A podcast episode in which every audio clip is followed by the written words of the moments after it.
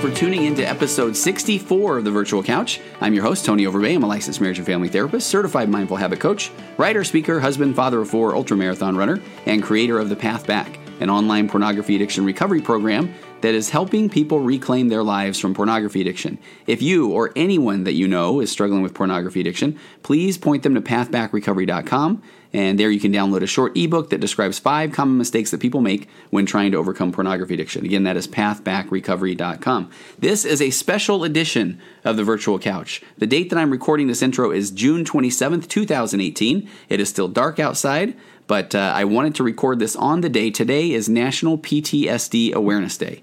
So, with that said, I want to tell you a little bit more about my guest today. A guest who is he is absolutely passionate about spreading the word about the need to talk about mental health issues, including PTSD or anxiety or depression, and just he has a goal to destigmatize the negativity around seeking help for mental health issues. Primarily, he's in the military or he's a retired military, and in the military where the stigma can be at its highest but where the need can often be greatest due to what many of our men and women in the military experience, primarily or especially during their time of war. But if you know, if you've heard anything about PTSD, that it can be from anything. It can be from traumatic events, car crashes. It can be from um, it can be from sexual trauma. It can be from emotional trauma anything that uh, that that kind of brings this heightened state of awareness. And let me, I'll get to that. I'm going to talk about that in just a minute. But let me tell you first about my guest. My guest is Jeff Adamec, and he is the host of the Changing Hearts and Minds podcast, which can be found on the Change Your Point of View podcast network. And I'll include this info in the show notes. But changeyourpov.com is the website where you can find all of the Change Your Point of View podcasts. And there are a lot of them, and they they all they're amazing, very uh, military themed and I binged on a lot of Jeff's and his Changing Hearts and Minds podcast, and it's it's hard not to just go from one to the other. You don't have to have served in the military to to find them interesting. I mean, absolutely fascinating. And Jeff does an amazing job with the guests and with his take, his point of view on all things military related, whether it's uh, how he, what that's like for for his family, wh- where there's deployment, you name it. He has a podcast for it. But let me tell you about Jeff. Um, Jeff is a retired member of the U.S. Army Special Forces, and Jeff began his service as a medic in the 82nd Airborne Division before moving on to be a Ranger medic in the 2nd Ranger Battalion, 75th Ranger Regiment. In 1999, Jeff was selected into the U.S. Army Special Forces, which is it is a tremendous, it, a big deal. Jeff talks a little bit about this uh, almost this funneling process to get down to those people who do make it into special forces, and it is a very, very elite um, group of, of people and he became a Special Forces weapons non commissioned officer. He has six total combat tours to Iraq and Afghanistan, and Jeff has been awarded a Silver Star, four Bronze Stars, uh, Army Commendation Medal with a V device for valor, and a Purple Heart.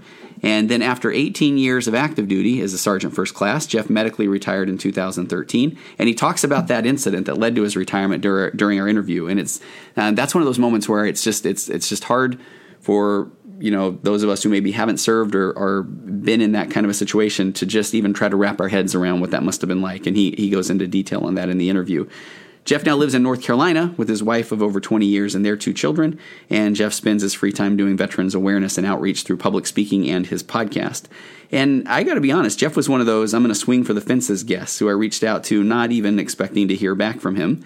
And he immediately got back to me and he was willing to come on the podcast and share a story.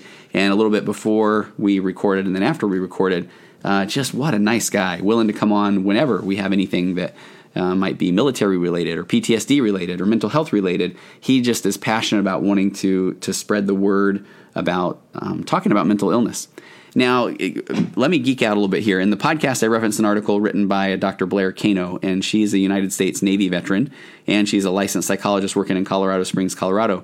But she, there's an article that Jeff had linked to in one of his podcasts that I will link to in mine, where she just describes PTSD, and I thought she did such a nice job. I, I, I talk about it in the podcast briefly, but I want to I want to lay this out here before we jump into the interview, so you'll kind of have a frame of reference when we're talking about T- PTSD. So here's how Dr. Blair Kano described PTSD. So when we are confronted with a life threatening event, the body reacts with a state of hyperarousal, and that is designed to protect us against this threat. So hyperarousal, hyperfocus, hypervigilance. This response, and here's the this the the, the part that uh, I think starts to really make sense of what is happening in our brain. The response increases the release of these stress related neurotransmitters and hormones. And uh, for maybe the, the medical um, crowd that's listening, such as it's corto, corticotrophin, um, the corticotrophin releasing factor, or CRF, norepinephrine, serotonin, dopamine. We hear a lot about those.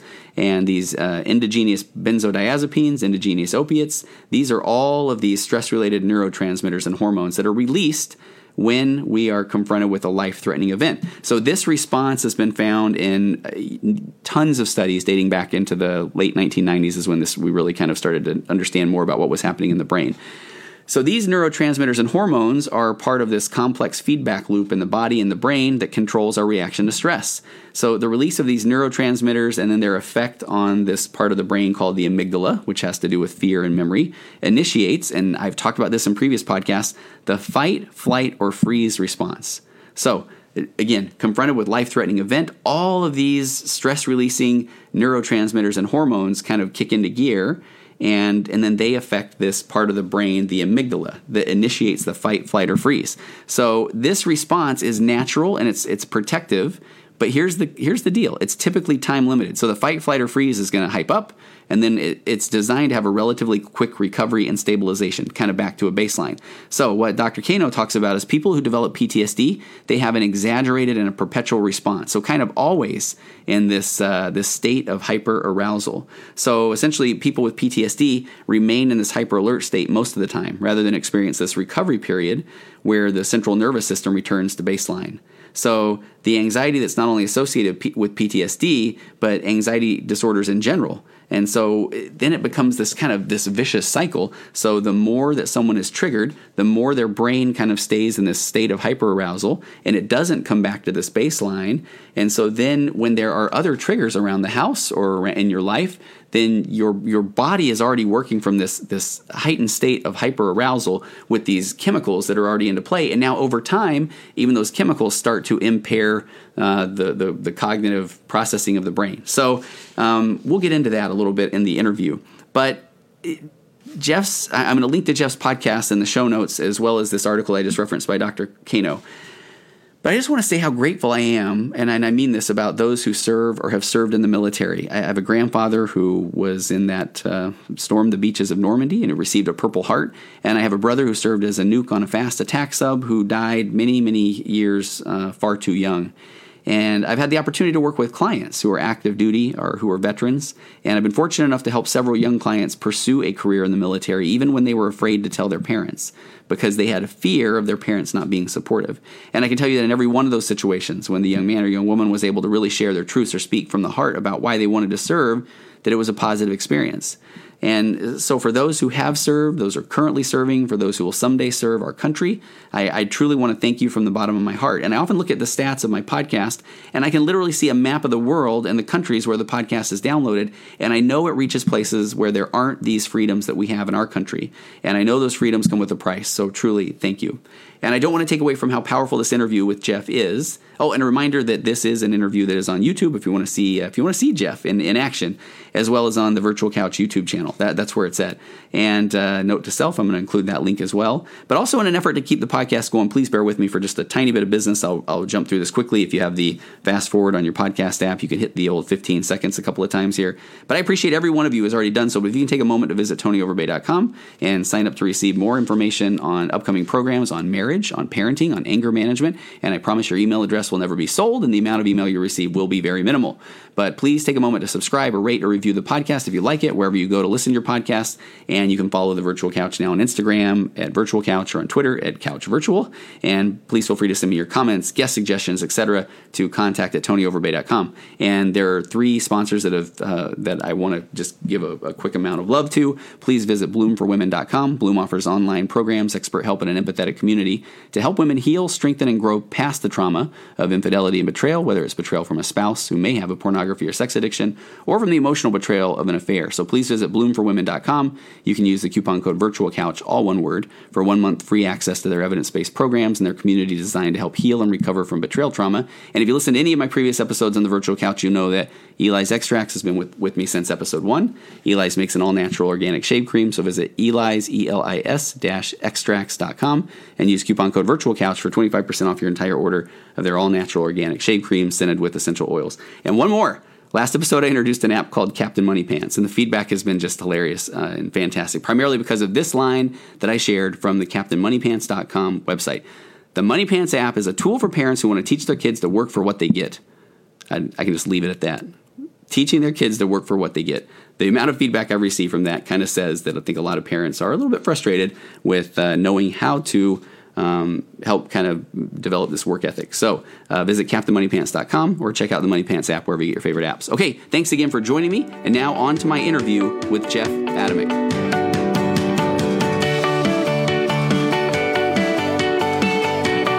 You did you did six tours of combat. I mean, you've been away from home. Um, I don't know, mm-hmm. years of time.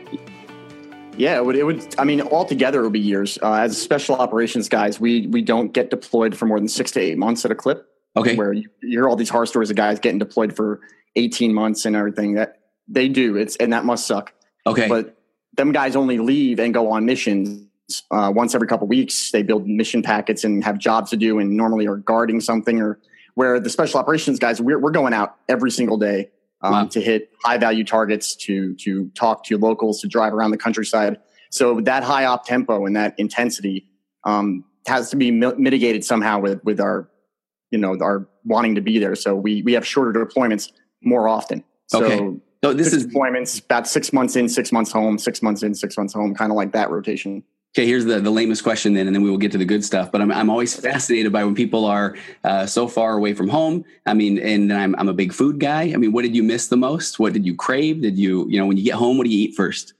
Oh, man. Uh, so, first of all, obviously, they don't have fast food like we do over there. Right. And you realize quickly how addicted to fast food you are. Okay. Because you, you, you, you start craving like cheeseburgers and, and yeah, you can make them there, but they don't taste the same. The, the meat's different. It's probably process differently. Uh, yeah. Uh, when I came back, the first thing I wanted, and honest to God, was the coldest beer I could get my hands on. Okay. Like the ice coldest beer, and just one, not not like get drunk, but just one ice cold beer was actually like it was almost like drinking nectar of the gods to me because it, it, was so so long since I had had it. Okay. And, and, almost every deployment was like that. Yeah, and then from a fast food standpoint, I mean, what was what did you miss the most? I was I, I used to really love uh, double quarter pounders with cheese.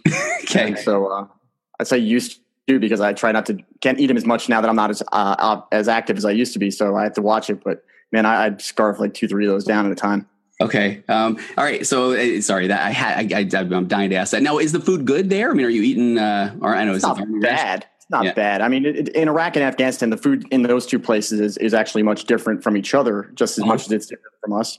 Um, the Afghani local food is, is phenomenal. I what mean, is it? What kind of food is that? Uh, they they make a lot of stuff in pressure cookers. So they'll, they'll do stuff. It's like this stew where they they take pretty much like a block of lard, tomatoes, potatoes, and some sort of meat, and they throw in this pressure cooker and they and they cook it up for like twenty minutes, and then they pour it over rice, and okay. and then you eat it with like the flatbread that they the unleavened flatbread that they had there, and God, it, it's to this day, if if there was a place that opened up in the United States that sold that stuff. I would go out of my way to get it. It was. Actually, would you really? Okay. Yeah. All right. Uh, pressure cooker. I now learned actually there's a big Instapot craze in America. I had no idea that all that is is a pressure cooker. Right. So uh, yeah, yeah, yeah. It's pretty much all it is. um, all right. Hey, so I'm grateful that you're on here. I I, I want to get to some of the um, topics around PTSD, but I'm really fascinated by. I have to admit, I'm a I'm a bit of a junkie on. Um, I love audiobooks and I love listening to any audiobook that has anything to do with um, missions to, to Iraq, Afghanistan, you know, Army Rangers, uh, Navy SEALs. And, mm-hmm. I, and I find that a lot of the clients I work with, you know, those of us who have never served, I mean, I, I don't know if we're just kind of living vicariously there or always want to think that, yeah, I would have been doing that stuff too, you know, even though uh, we, we, we obviously didn't. Um, but a, a theme I often hear is that, you know, a lot of people that have kind of done what you have done had almost felt like a calling or knew from a, a very young age that's what you wanted to do. Was that, was that your case? I knew from a very young age I wanted to serve in the military. Okay. Uh, it was, um, I always had a f- desire to be somehow affiliated with the military from a young age. I come from a, a law enforcement family in New Jersey. So uh, okay. serving and working in, in law enforcement military is something that my family has gone back for years. Um, and to be honest with you, and this is always something that's really funny, I wanted to join the Marines. Why did I want to join the Marines? Because of the movie Aliens not because of some not because of some other movie. It was right. seeing the Colonial Marines in the second Aliens movie. I was like, I want to be those guys because those guys weren't afraid of anything. I mean, this one monster who my childhood was centered around as what the most scariest thing in the world. These guys went in and fought this thing. So I'm like, that's if that's what Marines are, that's what I want to be. I ended up be, wanting to be a medic in the in the military. So when I went to the Marines in high school and asked them to join as a medic, they informed me that only their med, their medics only come from the Navy. Oh wow! And I was I was not joining the Navy. I had no desire to be on a boat. Okay. Um, so I changed my. I ended up having to change, and I went to the Army, and and I think it was for the better. To okay. be honest, I love that. I did not see Aliens coming as the movie you were going to reference. I'm going back yeah, to yeah. any Full Metal Jacket. You know, right? right? Okay. And I, um, like I tell people all the time, I don't want to lie about it. I know it's kind of geeky, but it's it's the truth. I wanted to be Hudson and Hicks from Aliens, as much as not dead, obviously, but I wanted to be right. that kind of person. Yeah, and I'm sure that I mean, boy, we're going to get to the PTSD stuff, but that Aliens is actually the very first uh, scary movie I think my parents ever took me to. Ironically, uh, in North Carolina when I was far too young, and uh, so I to this day remember the I think it was the alien coming out of the stomach or whatever that was, and you know I yeah, can remember. Yeah. Yeah. Um, and then so when did you when did you enlist? What was that process like? I enlisted early in my senior year of high school in 1995. Uh-huh. Uh, signed up for delayed entry uh, I had intent. Uh, I went to a performing arts high school, believe it or not, and oh, wow. I, I, had I had been in the application process for for for NYU and for Juilliard, and, wow. things were looking good. But my parents, you know, they they didn't see any future in it, as parents do. Yeah. And so they informed me that even if I got in, that that uh, I would have to come up with some way to pay for it. Well, and what and was I had already been talking. Were you an actor? Were you actor, singer, dancer? I mean, what were you? Triple threat? Yes. What, what, Okay. Yes. All of the above. I, I, started out in the program as an actor, but I had to learn how to sing and dance. Ended up being singing was the main thing that I did. Uh, I was very highly trained in like classical singing and, and choral singing. Uh-huh. And uh, one of the schools I actually applied to was Westminster Music College, but there was no way I was getting in there. I was not that good. So Okay, and I probably now we, we got to do a, a, tiny ADD jaunt here. So um, I just had an actress on Aurora Florence to kind of talk about when people want to be actors or actresses, and there isn't you know that uh, parental support often because there is that you can't make a career out of it, that sort of thing. So um, I do want to know what what what were your favorite roles in high school? Did you have any of the big ones? Uh, yeah, no, I, I was, uh, I actually went to high school with, if you ever seen like Harold and Kumar go to White Castle. Yeah, yeah, yeah. The character uh, Kumar character, Kal Penn. I went to high school, graduated with him. Me, me and him graduated the same class. Oh, wow. Um, so we did we did a lot of uh, musical theater, and okay. so I, am and growing up in New Jersey in that community, it, it's different. It's a different world there than it is everywhere else. You know, musical theater is kind of a it's a sideshow or, or a very rare uh, alternate type of culture to everyone else in the world, other than people in London and New York area, apparently. Uh, okay. Uh, so I was really, really into musical theater, things like Les Miserables, Phantom of the Opera, I love those shows, and um, yeah, I did a couple. I did. I think I played the main the the male lead in Anything Goes my senior year of high school. Okay. Um, it's a female lead show led, but the male lead himself that, that was that was my character. Okay, but and what I love already is like uh, you know I do a lot of stuff around like men's issues and a lot of this uh, you know um, this stereotype of that. Yeah, I mean you hear that you Army Ranger, Special Forces, you know 18 mm-hmm. years and and deployed and all this, and so I, I you know you uh, that you are uh, uh, you know, vulnerable enough to kind of say, "Hey, I was a theater guy growing up." I love it. Absolutely, I'm not. I'm not even vulnerable. I, I say it with pride. I, okay, good. No, I like that because I, I, I, run. I work with, well, I work with teenage boys who want to do that that sort of thing, and then they feel like the right. there's a negative stereotype with that. So no, well, there is. I mean, there is there is a cultural negative stereotype to that kind of thing as far as the masculine alpha male, right. but I mean, come on, Robert De Niro, these guys, like these guys grew up in the theater and yeah. these guys are the male vision of manliness as far as our culture is concerned. And people forget that, you know, Sylvester right. Stallone isn't Rambo. Sylvester right. Stallone is a very talented writer who yeah. ended up being an actor. Yeah, uh, John Travolta dancing, I mean, all that stuff, right?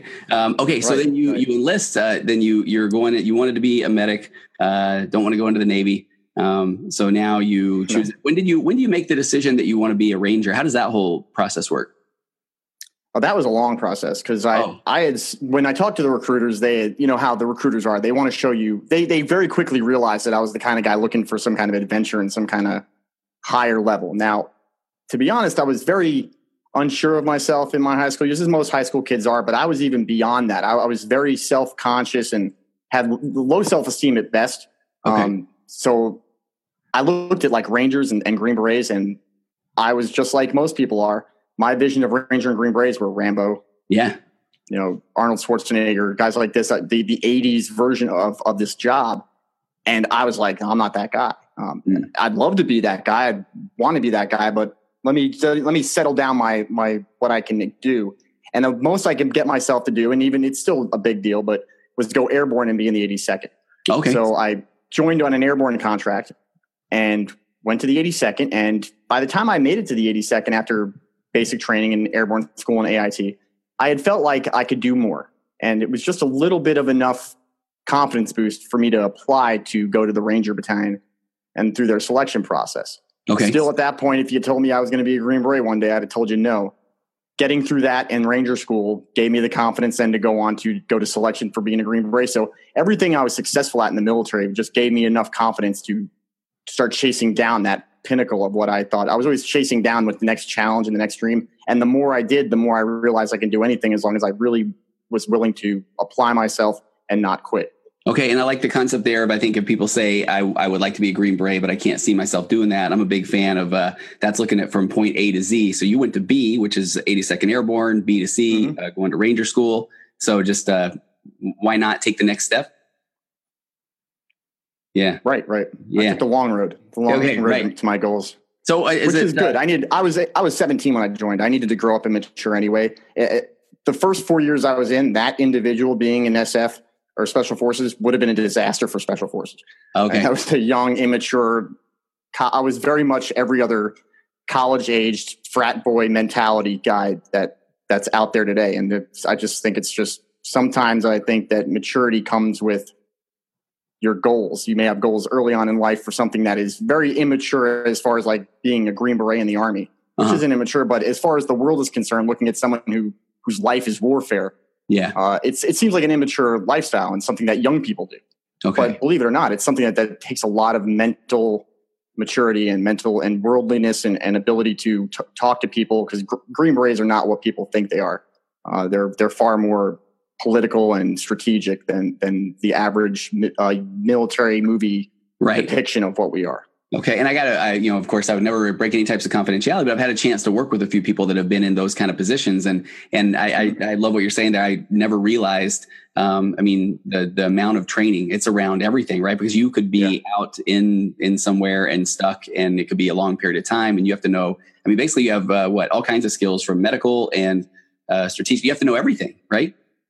A little bit of everything. Well, yeah. We'd like to say that we're we're we're not experts in anything, but we're we're masters. We're masters in a little bit of everything. So we're kind of like uh, the opposite of an Olympic athlete who's very very good at one specific task. Yeah, uh, we are we are or they're an expert and like the best at one specific task. We're above average at everything with no specific task honed down. That way we can morph and go right and left. Any okay. one of the guys that I know in group that were in group or in Green Berets could have been an Olympic athlete if wow. they had taken their time to focus on one thing. But because of the road the road that we take we've taken it we get a broader view of stuff. So we never really get to the point where we're the best at anything. We're just a really good above average individual at many things. Do you think that can be um, learned or do you feel like and here's where my train of thought when i was in computer software uh, i went to a trade show in um, Boston, Massachusetts, one time, and I remember we went into a Brookstone or one of those stores that has a little bit of all, all, all kinds of things. So I immediately make my way to the massage chair, and then all the computer programmers are trying to figure out the puzzles and things. Mm-hmm. And you right. know, right then knowing, okay, that's a different uh, the, the, brain type. They wanted to fix everything. They wanted to take everything apart. Um, so you know, I I feel like what you're saying is it, it, needs to be somebody that's part MacGyver, part medic, part you know Olympic athlete, uh, a good you know somebody that's amazing with uh, with a firearm. I mean, is so does it? Can you learn all of that, or do you feel like the people that you worked with kind of had a little bit of that going in? you know, I'd like to I'd like to say that there's there's something that you're born with that makes you that kind of person. Um, mm. And generally, I think to have the mentality or the or the the, men, the mental illness to want to go do that kind of work, um, mm. jokingly, yeah, uh, yeah. I think you have to be a certain person. You have to be born a certain way or have experiences. You know, nature versus nurture. Yeah, it's a little bit of both. I do believe you can be taught it, but I think that if you're somebody that has to be absolutely perfect at whatever they're focused on and mm. can't multitask and can't you know, and, and some people know that from a young age. And those are the type yeah. of people who focus on on sole projects.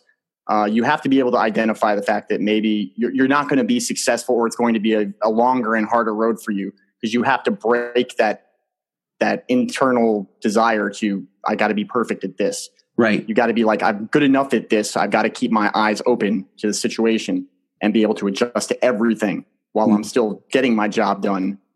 Maybe not at the level I want to, but good enough for me to be able to maintain situational awareness. Okay. So it's, it's learned. They, they do teach it to you, but uh, like I've seen guys who were just great, great athletes, just could not interact with human beings on a, on a level that was needed for special forces and could not understand why they just weren't. They were like, How are you? You're not as fast or as strong as me. I'm like, But I don't blow everyone off and I can talk to people. I'm okay. like, So there is different skills that are applicable. Yeah. So. Yeah. Was it a pretty, uh, you know, was a pretty big funnel? I mean, were, were there a lot of people that went into the program and then by the, was it a big yes, out it, process? It, according to the song, 100 men gets whittled down to three. Um, wow. As everyone's heard, you know, 100 men will test today, only three get the Green Beret. So it's about 3% of the starters who finish. I could put it to you this way my selection class had 150 candidates in it. 92 finished, 71 got selected. Out of that 71, 25 finished the Q course, got their Green Berets, and went on to, to work in the community. So wow. 150 down to 25. And, and then that number, because of the war, narrowed down because of casualties or, or burnouts or people who got to the unit and didn't just didn't fit in. They're always assessing you in special forces. Just because you're there with the Green Beret doesn't mean that they can't just take it from you and kick you out. Okay. second you're no longer what they need or what they need you to do, yeah, and becomes about you and not about the team and about the mission. They will move you on because it's it's it's a necessity and a harsh reality, but it's a, ne- a necessary reality. Okay, and, and, you know, and I'm and I'm going to go over. I'm sure in the intro I went over this. So your your your bio is just amazing. Six tours of combat to both Iraq and Afghanistan, where you conducted special operations missions. Um, I mean, was it uh, special operations missions? I mean, too too many to count. I mean, was that something that was just constant, mission after mission? Yeah, I would say that. I mean, my, my very so my only deployments to combat were as a Green Beret. Um, okay. Even as a Ranger, which I was beforehand, I was a Ranger in the peacetime army. Okay. Um, I was in the Q course when 9 11 happened. So okay. I graduated from the Q course, the first graduating class after 9 11. And my first deployment was the invasion of Iraq, which, you know, obviously there was still a time where I was going through school, so I didn't get into the invasion of Afghanistan. But the invasion of Iraq, and from the from the time I hit the ground, uh, there is no end state to special operations, uh, non kinetic, unconventional warfare.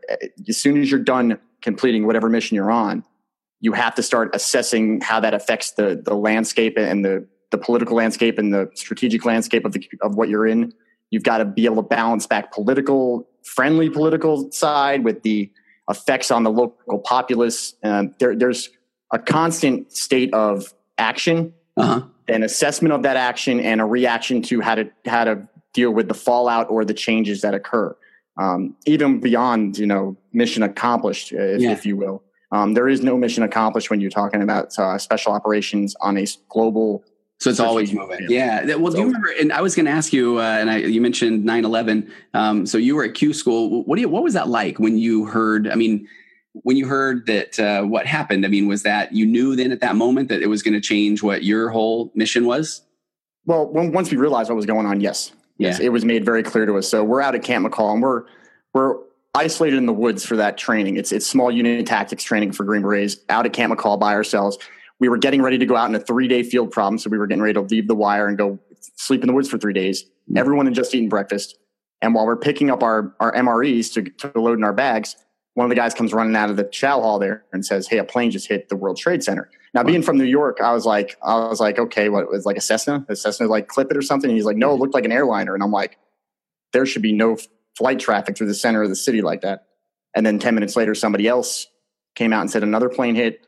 Uh, we had SINCGARS radios, the military uh, airborne airborne uh, satellite radios. Uh-huh. One of the guys that was in my little small group was a radio operator from from another unit who knew how to pick up uh, NBC and CBS on on uh, open channel. So we mm-hmm. listened to everything that whole day. I never saw the images that everyone else saw on 9/11 ever live, or the ones that never played again. I never got to see them. My wife always tells me that there were things that just were shocking. And I know I've heard about them, but I never saw it. I, I had no idea for 35 days wow. after 9 11. I had no idea what you guys were seeing on TV. All I knew is what I heard about. Yeah. We were so isolated.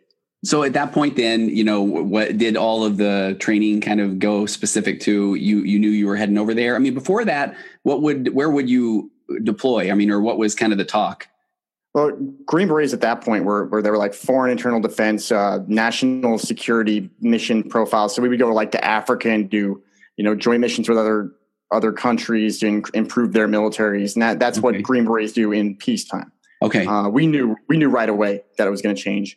Um, there were guys who knew that they were at the beginning of their training; it was going to be two years. They quit on the spot to go back to their old units because they wanted to get to war fast.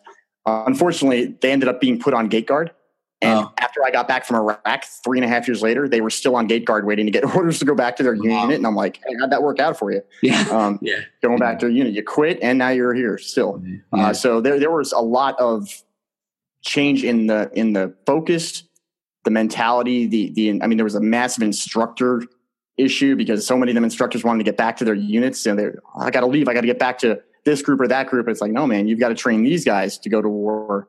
And it, it, so it was very very weird. After being in the military 10 years, I spent 10 years in a peacetime army.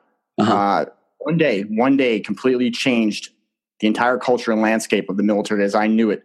I feel like it was two separate militaries I was in. Wow. And it really was. Okay. Yeah, and then so then how long after 9-11 then was it that then you were you were deployed and you were on a mission? In 2003, uh, okay. uh, I was I, I had arrived in late 2002 to my unit, which is Third Special Forces Group at Fort Bragg. Mm-hmm. Uh, they had just gotten back from the initial invasion of Afghanistan. They were ramping up for the invasion of Iraq. We knew, you know, everyone knew it long before it happened what was coming. Um, we got sent overseas to Romania to stage in case we had to go in, and that stage turned into a launch. And and uh, ten days before the ground war kicked off, as all you guys knew it, I was I was already in the desert in northern Iraq, you know, avoiding avoiding Iraqi Republican Guard forces who had tried to shoot us out of the air, you know, rightfully so when we invaded 10 days before. So, so, um, so what is that like, Jeff? I mean, I mean, when you're all of a sudden it's real, right? I mean, you're, you're in a desert, you're evading, um, people trying to, to shoot at you. I mean, what is that, what is that like when that really kind of sinks in? It, I, you know, it didn't really sink into much, much later. I think okay. at the time, at the time there were, there were moments of reality of what was going on but I tell people this a lot is that war, as cliche as it sounds, is massive amounts of boredom. Wow. Sprinkled in with moments of excitement and terror. Wow. And so it's, you know, when you're, it's not like in the movies where you hit the ground and from the time you hit, you're, you're clandestinely moving and, and always on the run or always moving silently to some location.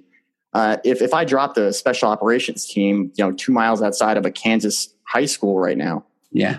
And they didn't have any idea they were there, who would be looking for them to know that they were there? So the you can see how where there's like you're kind of sitting there like, does anyone know we're here? Okay. I mean, even when we finally got engaged with after the ground war kicked off, and we finally engaged in the Battle of Debecka Pass, and we finally engaged with the the uh, Iraqi Republican Guard. Their commander had no idea there was a ground war. He thought it was just an air war.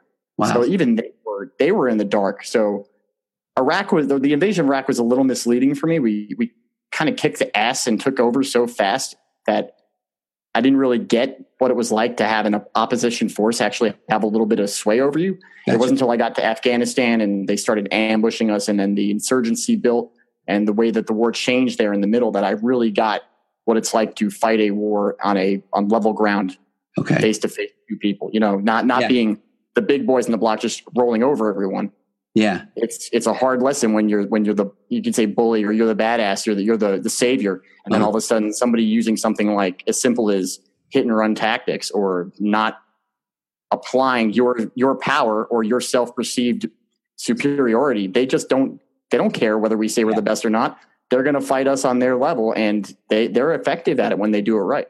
Okay. Well, I think maybe that starts to lead into the concept of PTSD as well. On your uh, website for your podcast, which I, I love, and I, I, listened to, I binge listened, and uh, and uh, so yeah, and I'm I'm I'm excited to kind of get my audience heading that way. Um, but you had a link. So to, am I. Send them. Send them. I'm, I'm I will, excited to get them. Right. Change your point of view. I mean, we will. We, it's a, it's a great podcast.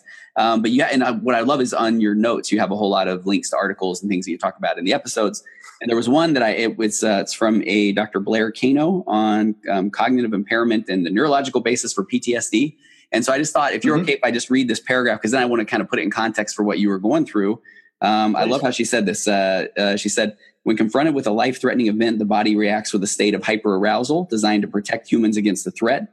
Um, this response increases the release of stress related neurotransmitters and hormones. And then she goes into a whole lot of them, what they are uh, norepinephrine, serotonin, dopamine, benzodiazepines, all of these things that are going on in your brain. And it said this response has been found um, dating back to numerous studies in the 90s and kind of a lot of references there. But this is what I think she put out well. These neurotransmitters and hormones are part of a complex feedback loop in the body and brain that controls our reaction to stress. Um, then it talks about the release of these neurotransmitters on the brain, the amygdala, and initiating fight or flight. And then I really thought, you know, from a PTSD standpoint, says, well, this response is a natural and protect, protective response that is typically time limited with a relatively right. quick recovery and stabilization. People who develop PTSD have an exaggerated and perpetual response. Um, what this means is the level of hyper, arousal becomes continual and maladaptive. Um, essentially, persons with PTSD remain in a hyper alert state most of the time rather than experience a recovery period where the central nervous system returns to baseline. So, I mean, when, when you talk about you are, you know, I, I, you're in country, you're, you know, you don't even know people are there. You kind of have to always be hyper aware, I would imagine. Then all of a sudden, even, even in the boredom, I mean, are you still have to be aware? Well, yeah, you, you, it's, it, because they come, the moments of boredom that, that breach into these moments of terror or these moments of activity yeah. are so unpredictable at times that you start to develop this feeling of I, am on I'm I'm focused and I'm on target second I deploy. Yeah. Not realizing, and this is something that helped me get through realizing I had PTSD was that your fight or flight, your cortisol, all those norepinephrine, you know, they, they, they turn on to put you in a fight or flight mode, which is hyper awareness, you know, combat focus, you know, all the things you need. And because you're not using it to flight, you're using it to fight, it empowers you. It, it's what your job is. You're, you're, you become good at it. You're at least surviving, which is, you know, just like any other kind of adrenaline based uh, junkiism. It's, it's something that can be a problem. Mm. And then you don't realize that instead of having this fight or flight, this, this boost that only gives you a small level of it, you're deploying for six to eight months and the levels never come down from the acute phase. So wow. much like dopamine in a heroin or a cocaine addict, yeah. your body has now developed a new normal for the level that it has to keep these hormones at. Exactly. And when you come home and those hormone levels naturally drop because you're no longer in fight or flight, you suffer the same exact, and if you look at it, it's almost exactly the same symptoms of, you know, long-term drug use yep. addiction because it's the same exact fundamental processes that are going on in your body.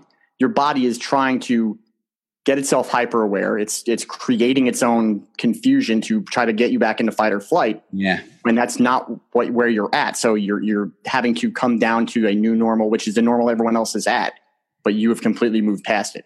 So when they have a lot of guys who I got to get back over and when you get back into the fight, it'll make you feel better. It's like giving a heroin addict who's going through withdrawals, uh, you know, a needle full of heroin just because it's going to make them feel better. Wow. It may not necessarily be the answer yeah. The fact that they want to get back to a situation like that because being at home is so hard should be an indicator that they should not go back. Yeah. I have to tell you, in, in your uh, your podcast, a couple of them that I listened to, even boy, made me think back to their uh, having been able to work with a couple of people that have been, whether it's uh, special forces and Navy SEAL, any of those things. And and I, you know, I got to be honest too. Sometimes when they are telling the stories, I mean, I that is, you know, I'm I'm a I'm present as a therapist, so that's the first time where I ever feel like all of a sudden I'm just, you know, I'm just like listening because I mean the stories are amazing and and all the things they go through. And then I typically am noticing a pattern I I get as a marriage and family therapist is I'm doing a lot of couples therapy from the person that then comes back. And I still remember the first guy that said he's like, when I'm out there and he just was saying, I'm this guy, you know, and he's like pointing up in the, the, the sky. He was like, I'm this guy. When I walk into a town, I'm this guy. When I'm over when I'm overseas, I'm I'm that guy and he's like, then I come home and I've got to change diapers, or I've got my kids are running around, or you know somebody's like uh, doesn't do their homework, or you know some whatever. And he's like, they get my order wrong at the drive-through, and he's like, I I still want to be this guy, you know, and that's not working. And and then right. you know then almost like right. depression or some of those kind of things kick in, or you know. It's it's the it's the the proof that absolute the power will corrupt absolutely because they're not bad people, but right. they need to feel they need to have that feeling because the dopamine and cortisol and all of their they're they create pleasure centers in the brain that that make you feel better and it's it's mm-hmm. a trick to get you through whatever situation you're in so that you don't freeze or freak out but it's it's misleading because it's not real yeah. uh, it's a self it's a self delusional sense of pleasure that creates you into it can create you into a delusional or a misled monster in, in essence because you're seeking this. They don't hear themselves and I, I got to get back to be this guy. Yeah, you are that guy. You're, you're yeah. that guy, and you're this guy, and that's what makes you as an American soldier so much different. Is that you can juggle both, but mm. you as a person need to recognize that everything has a time limit. And uh, if you start realizing that being over in danger and, and, being at the front edge of it, not for the sake of American interests or, fa- or protecting people, but for your own self, uh, just so you make yourself feel better and yeah. for your own you know, selfish needs, you've got to be able to be man enough to identify that and be able to get help to get you back to a state where you I, where you're you know thinking clearly because you're not thinking clearly when you're in that state. Yeah, it just becomes all about you, and that's not what we are in essence. And we quickly can be drawn away from who we are by that feeling and that need to get back to that spot where we feel like we're the man. Yeah, and, and, and then the ironic part you know, as a, as a guy who I'm so grateful for the service that you provide, I mean, I really am. I mean, it's kind of brought this light to me where, man, you know, you almost, you, I'm, you know, we, those of us who don't understand what's going on you know, uh, overseas or when you're on those missions are grateful that you are that guy, you know, because it's right. like, we need that guy to be able to kind of do and carry out the missions that you do. So I, I yeah, I just can't imagine um, having to try to come down from that. Or, or I think there is that thought of where, well, when you guys aren't in, engaged, you know, and you're you got this downtime, but well, that must be awesome, right? Relaxing and playing cards or whatever. I would watch Mash, you know. I mean, that's uh, but it's you know you're still that. What I love about that article, you're still still have to be on your guard, still have to be hyper focused. Yeah. Mm-hmm. Yeah. yeah. Um, and it's so, not even, and in, in, those situations, it's not even like you decide to be in that situation. Okay. The first few times you get caught not paying attention and something bad happens, your body will quickly learn to wow. keep itself in hyper focus and conditional and you know conditioned responses conditional learning getting off that plane in that country will automatically put you in that as a conditioned response to the situation so yeah. that's why it's so bad that the triggers and the the flashbacks that guys have something has reminded not them personally but reminded their body of that combat situation mm. and has triggered a landfall of of responses chemically and mentally that they're not in control of. And that is why it's so important for us to be able to identify and admit that PTSD is not something that is abnormal. Right. It is a normal response to people being put in abnormal situations for long periods of time. So this whole cultural mindset of it being about cowardice or it's a sign of weakness, I, I completely reject that. And that's one of the reasons why I'm so adamant about this. I was never afraid. My, my mm-hmm. PTSD developed as, as depression and and confusion and, and, and you know, high, uh, manic episodes. Yeah. But not because I was afraid. It was because I wasn't getting what my body was used to. And I was dealing with so many external things that I had buried and not dealt with, you know, manifested in our culture of not wanting to talk about the war, yeah. uh, where it makes war a sense of shame for many soldiers. Wow. Because we want to protect our people. But if you look at all the cultures of warfare cultures back, you know, the Spartans, the Romans, they celebrated war. And we don't want to celebrate death but war itself is celebrating war as a way to get the soldiers to not be ashamed of what they've done. Okay. If we don't talk about it it becomes a, a thing of shame. So now you've got shame mixed with the desire to go there and then self-hatred and all, it's all kinds of stuff that mm-hmm. piles on that a person who's been taught to not say anything about those feelings yeah. is now just digging their own grave in essence yeah. Well, I want to. I, one of the things I was curious about is, as a mental health professional, it's hard enough to break the stigma of just having people come to couples counseling. Um, I mean, so how you know how diff, how difficult is that to have in the military then to have somebody talk about mental health challenges? I mean, do you hear uh, you were out there? Would people talk about their challenges or struggles or no? No. Okay. No. Absolutely no. No, and that's part. I mean, I, am just as guilty as anyone else to being one of those guys who was like, "What's your problem, man?" You know, before I started having all the same feelings and and and conditions, and I learned very quickly that, man, there is something that is very well hidden in the military, and that's guys don't want to admit that they're human, and mm. uh, you know, th- this is just some. We're not built. That's why it's so hard to find people who can do what we do. We're not built to live in that kind of you know mental condition and that experience for long. We're wow. not. Yeah. So this is the longest war that the U.S. has ever been involved in.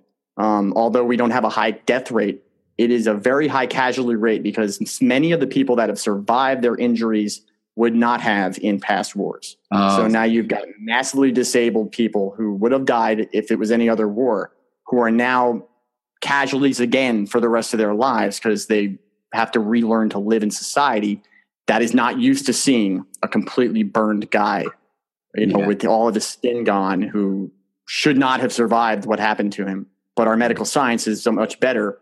But we don't have our mental medical science up to speed with our physical mental, yeah. you know, physical medical science. So we've got this offset. We've got, yeah, you're alive, but he's not, you know, in, in yeah. inside he's dead. And right. we don't let him talk about it. We've taught him to not say anything, uh, to bury those thoughts, to make it a taboo thing, to make it about something that it's not. Instead of just saying, "Hey, look, you're not alone." Every single person, on some level, you know, very high or very low, experiences what you're experiencing, and it doesn't make you any different than anyone else. It just makes you human. Wow. So now be a leader, be the person that you are, the warrior that you are, and go out and admit that you need to get help. Go ask for it. You don't have to preach to the world like I do. I'm doing this because we as a society can't come to grips with who we are when we have issues. Yeah. Do you have a lot of people reaching out to you and, and, and, and are you the, are you the go-to for a lot of uh, guys in the military who have never talked about it before? Do you get I have had people, yeah. I, I, get a lot more spouses, spouses oh. and family members who come to yeah. me. Um, yeah. How do I get them to admit it? And, and the, the sad thing is, is that you can't get them to it. My wife got me, if you, my story, if in my, the way my story goes, my wife got me to get help. Okay. But not everybody has codependency with their wives like I do with mine. You know, my wife tells me to to lay down and and you know cut the grass with my teeth. I'm probably going to do it. Okay. But that's yeah. our dynamic, you know. Yeah. So that's that's how our, our you know and she was able to get get me to realize there was something wrong very soon into my my my issues. Okay. And I was still I was still aware enough at the time to recognize that this is the one person in the entire world I trust above everyone else she says I need to get some help. I need to get some help because I already I, I was I knew that when the military's over, it keeps rolling on and you're stuck with just you and your family. Uh-huh. A lot of guys think that the military is always going to be there. It always they, they so they put their family aside. Mm-hmm. Uh, I was lucky enough not to have that mentality. I my family came first to me all the time. So I think that a lot of people want to get someone help, so they ask. And the yeah. the bottom line is is it's got to come from the person who's it's we have to internally change our own point of view. Yeah. We can't so, change somebody else's. So do you feel like that that do you feel like that needs to come then from within the military? I mean, is that where you feel ultimately that would be the most beneficial? I mean, you're doing what you I think it's the most it's the most necessary right now. I think yeah. it situationally and emergency wise, it's the most necessary. Yeah. But I think as a culture, we need to start it from way back in from in, in our houses, the way we learn, yeah. the way we talk about things. Um, stereotyping people. You know, the crazy guy down the street who's been seeing too much war. Right. A crazy guy down the street is just, was a normal guy before he saw too much war. Yeah. And you know what I mean? So it's there's all kind. We have to culturally change. But right now, right now, with the 22 plus a day that are committing suicide and yeah. all the issues that we're having, we need to address it from the inside inside the actual culture. The military guys, the military culture itself has to address this, uh, and they're trying. But yeah. I mean, I, I want them to try harder. Yeah, right. I, I just did an episode on suicide um, last week, and I went to the Be the One To movement, bethe1to.com, and I noticed in some of the materials they had, yeah. there was a specific uh, pamphlet for, I think it was the Navy, that talked about, you know, if you see these signs or warning signs, please go talk to somebody, and uh, the, the risk of suicide being high, right, in the military.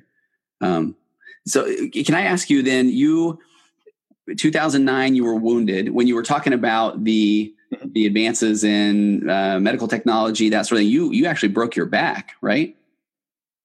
I mean, was that a what was that? What what? Yeah. It my back.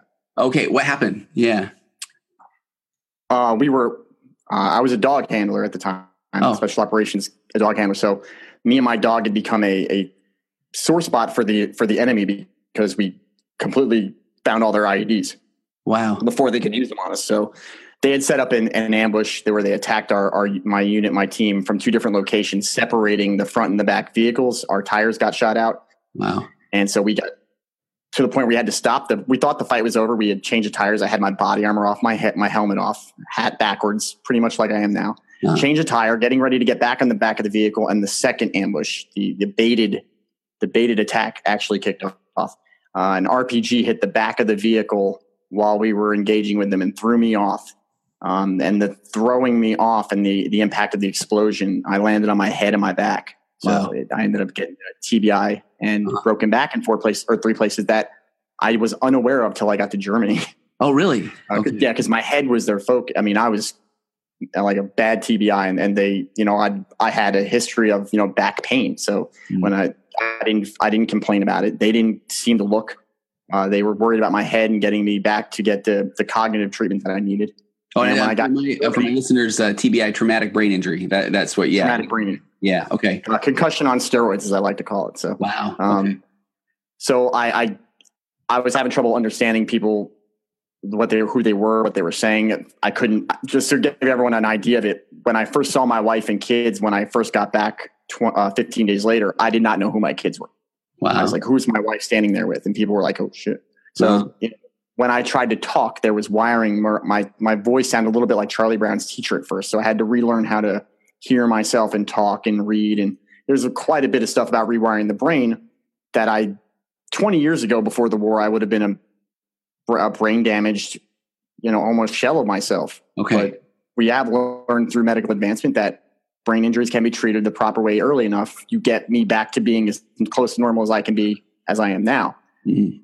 But when I got to Germany, having not had any treatment on my back, I get there and they're like, well, the TBI, we want you to get up and move around, stuff like that. So we're going to get you off the stretcher. I took like four steps and hit the ground. And they're like, well, what's wrong? I'm like, I can't move my legs. And then they checked and my back was broken three places. Wow. Um, that was missed. And that's not, I don't give fault them for that. No more damage was done by that. But it, it was, it was interesting to see how that was completely unimportant to the brain injury uh, wow. and for good reason.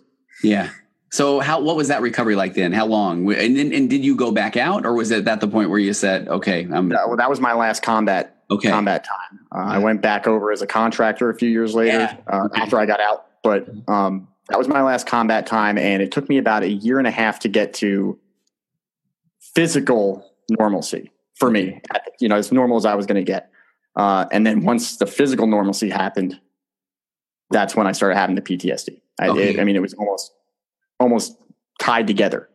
You know, like all right, you're good physically now. You now you have to deal with everything that's been happening in your head over this over this time and your focus on recovery shielded it from everybody and shielded yourself from it now there's now there's nothing to, but this to for my body to deal with and it it dropped on me hard and quick what happened what, what did that look like for you or what what was happening well i mean other than the i started isolating myself okay. Um, really odd thing is I would I was moved to a desk job, which I don't think had anything to do with it. I, in the military, de- desk work and, and, non-active work happens often. I, I, was convinced at the time I was going to get back, but mm-hmm. I would come home from work, and it really odd. A, a, few of my friends had died, and but I had had friends die over the time, so I had had dealt with them in the same way. The difference was I started coming home from work, and I would come home, go into the bathroom, bawl hysterically for wow. no reason for like an hour every day Wow. And so that, that turned into me isolating myself more from my wife and kids, not getting as much sleep as I needed, which means not sleeping at all. And after about four or five days of not sleeping at all and wanting to, just not being able to, starting to have audio hallucinations at nighttime and during the day because of my, you know, lack sleep deprivation and the other and the, the fact that I had PTSD. So those things start happening and and I'm here to tell everyone out there that's listening, when someone says that they've they're hearing and seeing things, you don't realize how vivid and real it can be for the person that's experiencing it until you have it happen to you.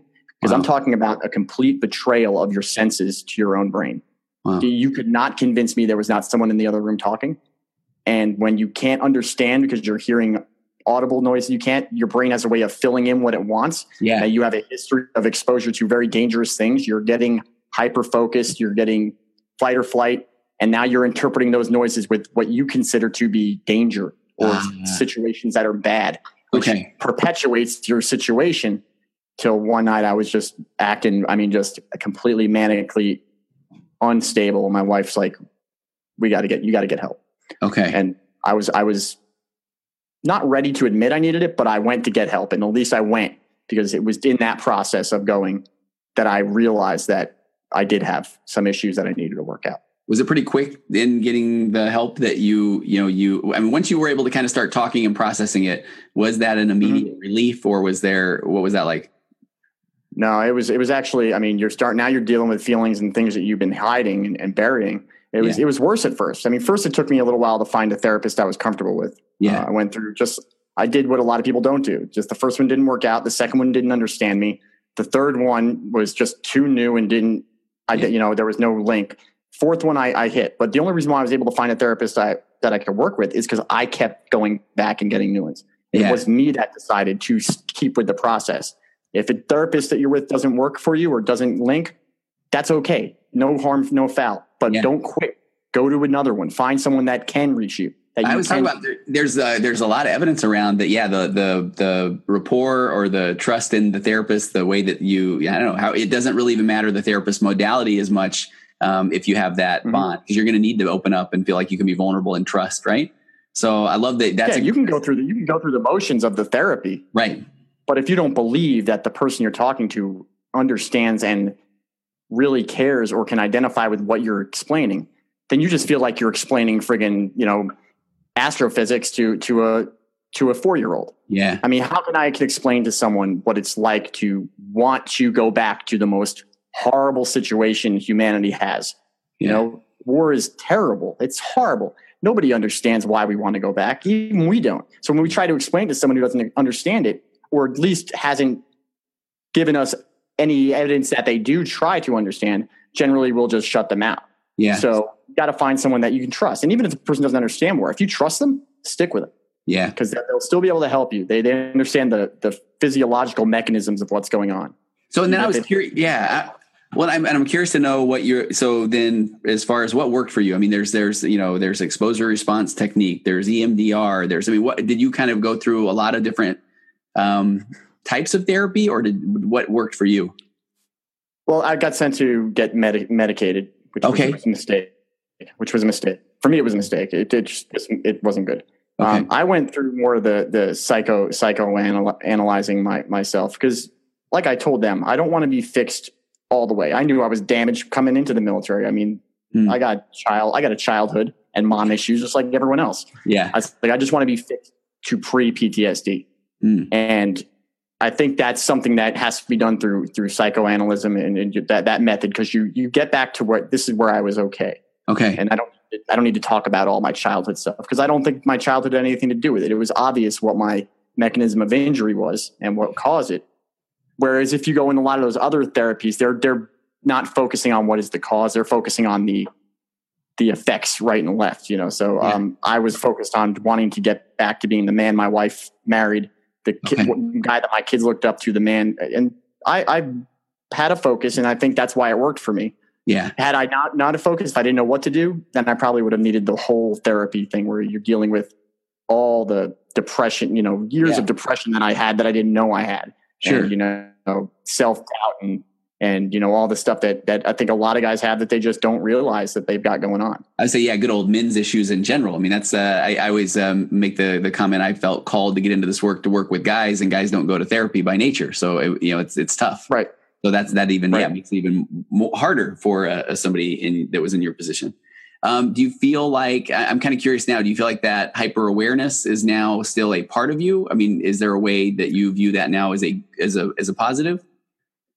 No, I wouldn't say it's a positive. I say that it is, it is a now I'm aware of it. Okay. Um, here's here's the bad news for anyone out there listening who thinks that you can cure yourself of this. Mhm. I, I don't think it, it's never going to go away. You, your experiences in your life and and certain things that happen. And remember, I've got a TBI, so I've had my brain has had to be rewired and re. You know, I don't have a brain operating at the normal way anymore. okay. So I have moments where things start to get too much and it rears its ugly head again. The Yeah. difference is now I have myself able to identify and have tools to, you know, mitigate and handle those things when they happen early before it gets to be too much. Yeah. Like said. Oh, go ahead. No, no, no. I- Oh, I say you're aware the, the awareness. I mean, I know that that can for somebody that isn't working on that, that can sound like one of these ambiguous, fluffy terms. But I mean, just being able to note and and and have awareness in that moment that this is my feeling. Because I, I don't know if you kind of do. Do you do some mindfulness work there, where it's like, okay, hey, this is just a thought. I'm going to move this thing through. Yes. Perfect. Yeah, you have to because otherwise you start you start judge. It's like all right, the the catch all the catch all trap of have you ever thought about suicide? right. Now, it is one of the worst questions in the world to ask someone because we and you as you as a person in the medical community, and I know this, everyone has. Yes. It's not whether you've thought about it; it's whether you've thought about it as an option and planned it Yeah. or started planning. And Yeah. people don't realize that. They get so afraid of the question that some people really think if I've ever thought about suicide, that means I'm there's something wrong with me. So they don't tell anybody. Yeah. So it's like, hey, be careful because everyone's thought about suicide. Yeah. Everyone in high school got so upset when they got broken up with, I just want to die. That's thinking about suicide. So you have to understand what they're what you're being asked to identify. Have you thought about it to the point where it became uncomfortable or an issue for you morally inside? That's Mhm. what they're asking because that'll turn on you and go from a thought to a plan to an action very quickly Exactly. if you're not careful. Yeah.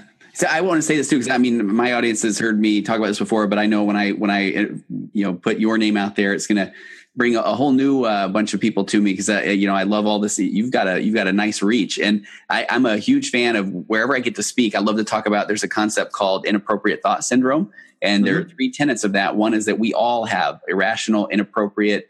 Uh, angry, whatever thoughts, and then uh, that's the first one. Number two, just because we have the thoughts doesn't mean that we're gonna we are that person or we're going to act on them. And then number three is thought suppression doesn't work. So, I mean, I love, uh, and this one kind of freaks my wife out a little bit is, uh, you know, um, my kids now will, they'll, they'll point out at the dinner table if our little dog's walking around with the, her little teeny legs. You know, anybody ever thought that you could just snap those like a chicken bone, right? And then it's like, you know, Yeah. the horrors, right? Oh my oh, God, they're going to be serial killers. Exactly right. And it's like, well, no, yeah. I mean, you know, or or you know, scooping a watermelon out, and you know, hey, that would you know, that looks like an eyeball, whatever it is, or or the people that are driving down the road, and I could just do this, and you know, everybody has Yeah. the thoughts, but it doesn't mean you're going to do it, and then telling yourself that, oh my gosh, I can't believe I thought that. I always say that your brain, you know, then has a little sign that says, "What this?" You know, when you when you're saying, "I, I can't think," Right, that, you know, right.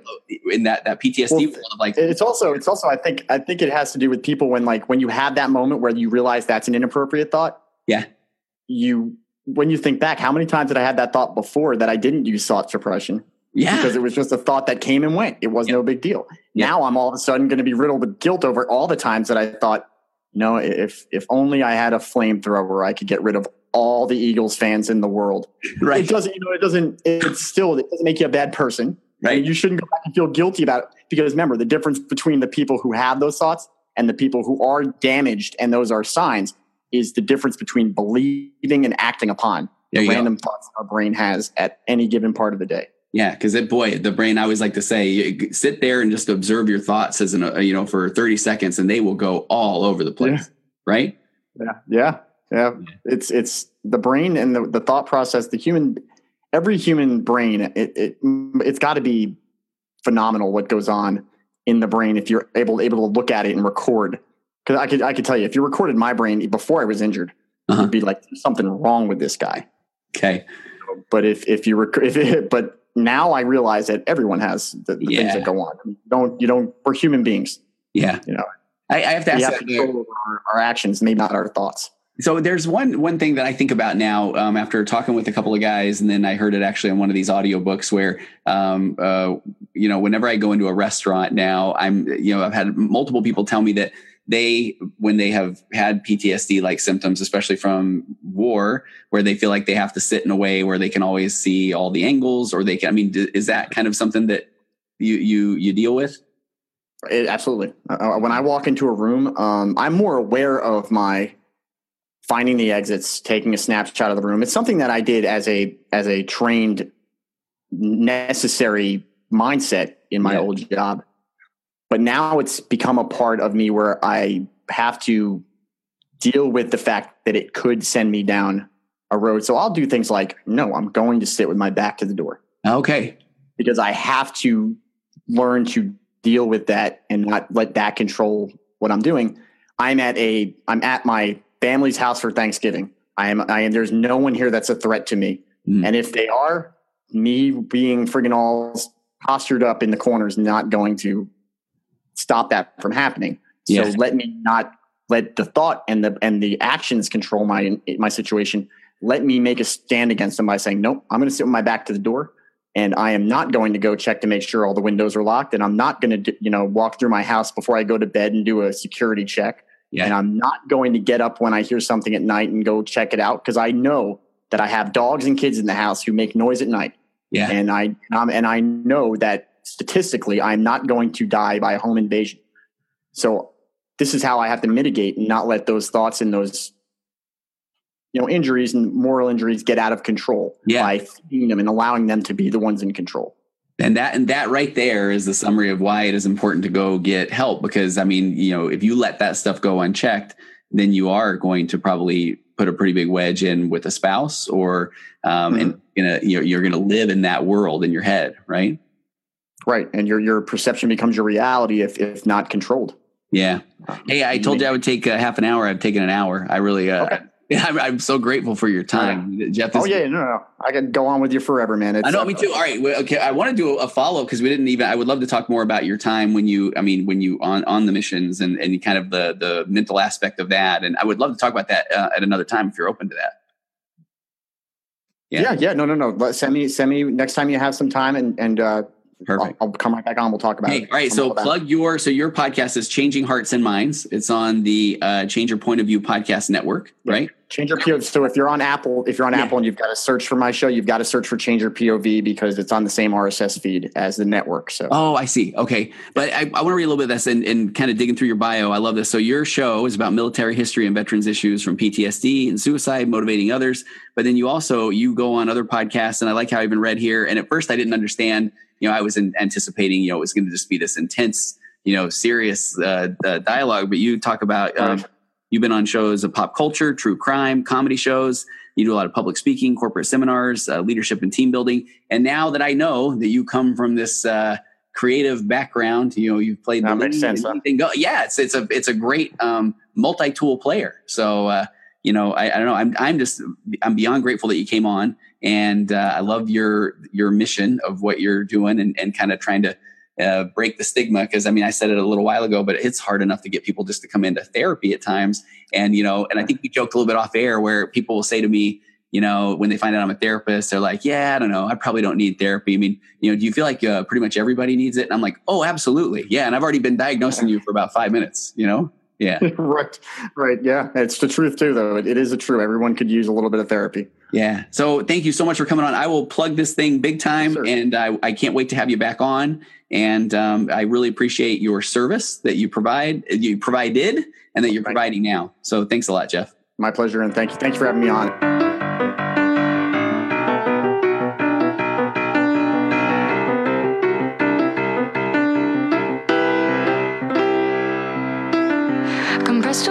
Flying past, our heads and out the other end. The pressures of the daily grind, it's wonderful.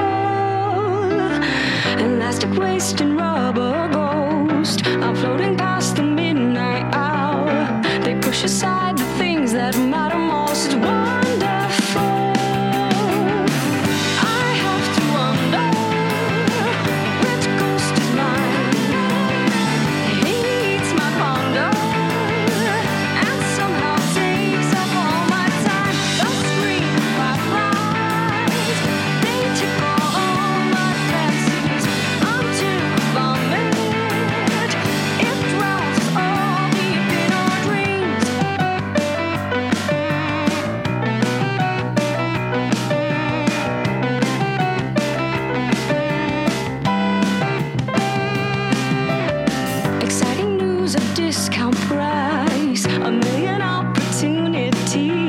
walls chance is yours to my